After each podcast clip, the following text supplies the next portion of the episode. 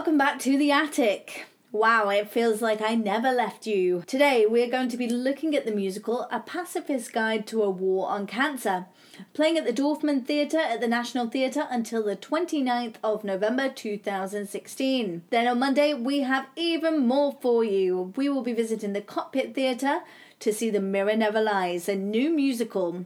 I thoroughly enjoy a good musical, so it's going to be a great week to be in the attic. My name's Charlotte, I'm your host, and we are going to be going out and about around London town to find the greatest shows, events, and whatnot for us to get involved with. So, A Pacifist Guide to a War on Cancer is an all singing, all dancing examination of a life with cancer diagnosis. This brand new musical takes you on a whistle stop tour through five unconventional stories about cancer, confronting the highs and lows of the scariest word we know expect big anthems, shiny costumes, blood, tears, and real cancer patients in this rip roaring, heartbreaking celebration of ordinary life and death, scratching at the battle metaphors that surround cancer to reveal what really lies beneath. Well, going into this, I have no words, which doesn't help me make a podcast. What a subject to tackle! Theatre is certainly no stranger to shocking its audiences or taking on controversial subjects. Shows such as the Love Rock musical Hair, containing nudity and drug taking, as well as a strong anti war message at the height of the Vietnam conflict and the desecration of the American flag on stage. Or Spring Awakening, which celebrates adolescent sexuality and attacks the conventional morals of society. Even the name, A Pacifist Guide to a War on Cancer, sparks a reaction or judgment with its audiences. So, a topical production before we've even seen it. Let's talk a little bit about the National Theatre. Located on the south bank of the River Thames, you would never guess that it's one of the most prestigious theatres in London. It looks more like a multi story car park. Or, if you were Prince Charles, described it as a nuclear power station. The design was based on the idea architecture as urban landscape, and the National Theatre is considered a brutalist building. Anyway, we all know it's what's on the inside that really counts. I can feel your eyes rolling at that one already. It's home to three auditoriums. The Olivier is the biggest, seating 1,100. Then it's the Lyttelton, seating 900. And finally, the Dorfman at 450 as well as the massive productions it churns out and in spectacles that we reviewed the other day, along with a recent favourite Warhorse, it has many other reasons to visit, including a bar, restaurant, a bookshop, theatre tours, exhibitions, and much, much more. The National Theatre has over 450 awards to date, quite an impressive place for a building that looks like a car park. And fellow podcast lovers, they also have a few podcasts for you to enjoy, their most recent podcast, they talked to Bryony Kimmings, the writer of A Pacifist Guide to a War on Cancer. I love that recently many shows are doing debates, talks about the issues raised in them. They have one for this show on November 24th. Along with recently, we covered Deny, Deny, Deny playing at the Park Theatre, which did the same thing. The shows are thought provoking, and to have the chance to ask questions, to explore the subject further, is a great opportunity to, for audiences to learn as well as be entertained. So, back onto the show. The stage is set a hospital waiting room. The whole show takes place on this one set. Then, in true musical theatre style, the show opens with a catchy song and the whole cast are involved. Our leading lady, Amanda Hadingue, plays Emma. Her baby's been tested for cancer and she's waiting for her. Along the way, she meets five characters, and we hear their stories of dealing with cancer. The first half I found very happy go lucky style musical, although it has very dark undertones as expected. One minute I'm tapping my feet to the beat, the next I'm welling up. The cast came across as normal people who've had experiences, not your typical tits and teeth style ensemble. A few outstanding performances I do want to mention. Nana Ampadu, who plays Gia, was inspiring. She was a tough girl from Michigan. She was strong and her vocals were dynamic.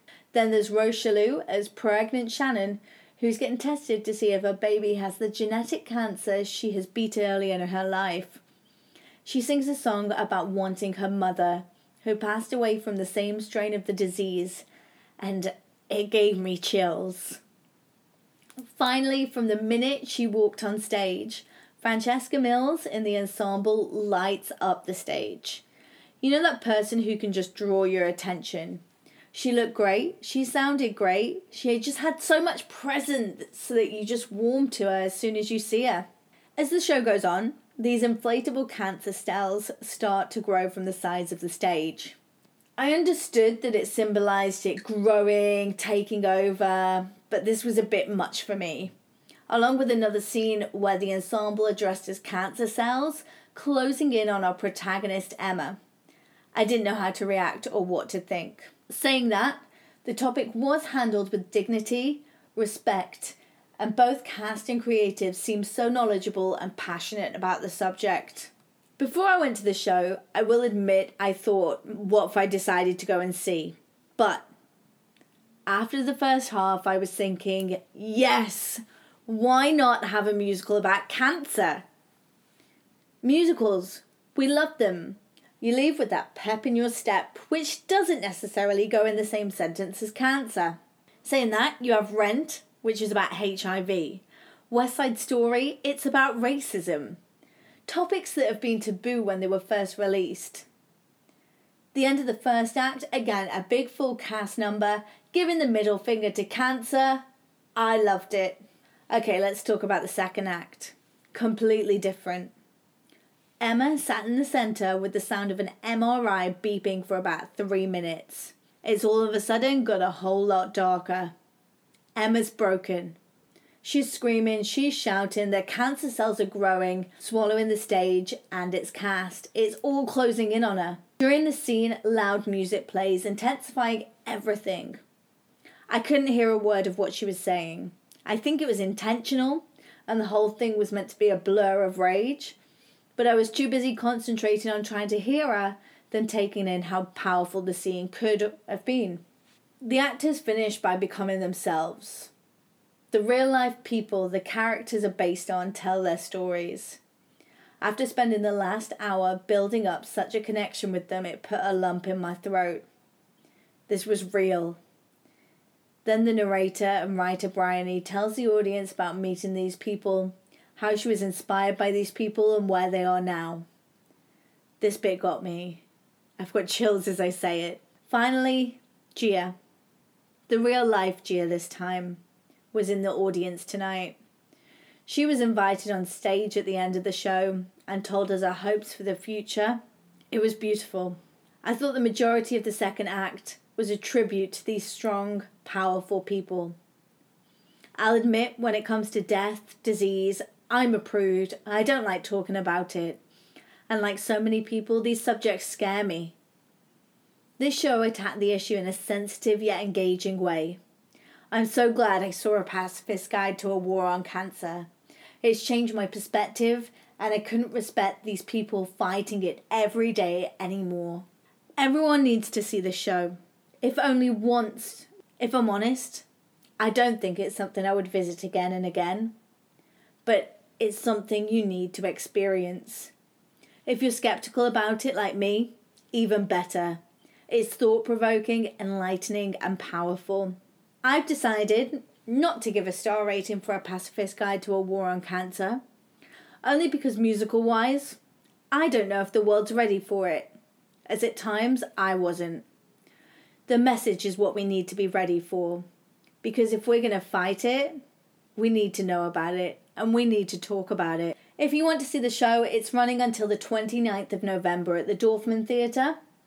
In the Lyttelton Theatre, you have the Red Barn, which I've seen rave reviews for. Connecticut, 1969. On their way back from a party, two couples struggle home through the snow. Not everyone arrives safely.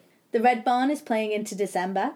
Then, in the Olivier Theatre, the classic tale Peter Pan comes just in time for Christmas. I'm sure it will be spectacularly reimagined.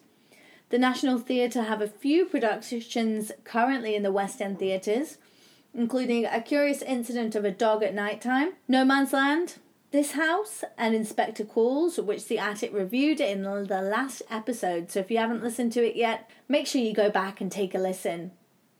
Then they have Jane Eyre and Warhorse on UK tours at the moment. Finally, over the next months, they're going to broadcast some productions live into cinemas, including No Man's Land with Patrick Stewart and Ian McKellen, Amadeus, and Twelfth Night. This is becoming a bit of a trend right now as well. Miss Saigon just did it for their 25th anniversary. Gypsy did it on BBC, and over Christmas, Peter Pan Goes Wrong will be doing a live broadcast. If you're going to the theatre this week, make sure you use my favourite app, TodayTix. They have discounted tickets along with lots of lotteries for you to enter to get those premium seats. Not only that, rush sales. They are great. At 10 a.m. every morning, you have a select amount of premium seats available for next to nothing. If you use my promo code on your order, you will get £10 off your ticket. It is MGEVB. That's M for Matilda, G for Guys and Dolls, E for Evita, V for the Von Trapp family children, and B for Blood Brothers. You can also follow us on Twitter. We are at The Attic Review.